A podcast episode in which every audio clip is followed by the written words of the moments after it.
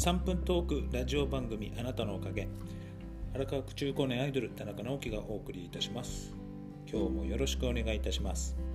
えー、昨日お休みで今日火曜日から、えー、おかげは営業しておりますが休みはですね昨日のお休み、えー、今育休中の、えー、あやさんと、えー、近況報告を兼ねてですね、えー、昨日はランチをしました、えー、やっぱりまだねお子さんが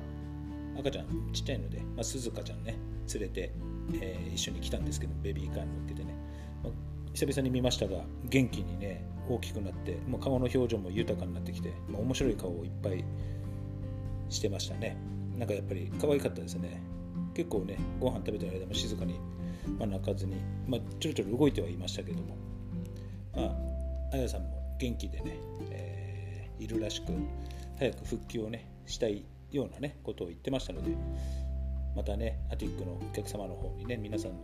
方にお世話になると思いますが、えー、ぜひね戻ってきた際はよろしくお願いします、えー、さてね前回の助成金のお話の続きですね、えー、去年ですね助成金、えー、申請結構、えー、入ってきまして、え、2018年度の確定申告ですね。確定申告をしました。で助成金というのは、形状でいうと雑収入になるので、えー、まあ、お店のね、えー、確定申告する時のお店の年間の売り上げには足されるんですけれども雑収入で計上してただあの助成金は非課税なんで、え消費税にはねあの関係なく消費税はお店の売り上げだけにかかってくるんですね。ただねその雑収入というのは個人の収入にはそのまま乗ってくるので、え、去年まあ去年ですかね確定申告、えー、いつもよりもですねかなり多く収入がなってしまいまして所得税住民税がいつもよりも多くなってしまいましてもうね支払いは終わ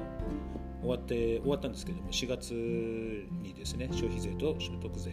え、住民税の用紙が来てでも1年分全部払っちゃいましたね、えー、ただね本当に毎年よりもいつも多くなってしまったんでちょっとびっくりしたなと。そして何よりもですねその今あの今年のこう事業税にもですねあの乗っかってくるんですね。これあの確認しましたからね。あのなぜ事業税に乗るのかわからないというかまあね仕事を通して得た収入ではないとは思うんですけれども、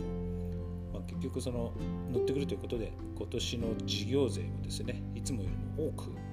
なってしまいますね。まだ用紙は来てないから分かりませんけどま助成金のお話はね決定通知受けて、まあえー、入金されますけれども基本的に全部使えるわけでもなく、えー、次の、ね、年の税金分もねちゃんと考えて活用しないと大変なことになりますよというお話でした、まあ、ちなみに、えー、お店ではねみんなであの人間ドック行ったり健康促進的なね使い方をしました。まあねなかなか、えー助成金申請にね取り組むことによってねお店のこう運営管理だったりね自分自身のね、えー、経営するということに対してのまあ意識もね高くなったんで非常に良かったんですけれどもね助成金全部が全部がいいっていうわけでもなくしっかりとお店のためスタッフのためにね活用していかないといけないなということと、まあ、税金がね大変になるのでしっかりと税金も考えて、えー、うまくね活用していきましょうというお話でした。はい、えー、今日のねあなたのおかげはこれで終わりにいたします。原拡中高年アイドル田中直樹でした。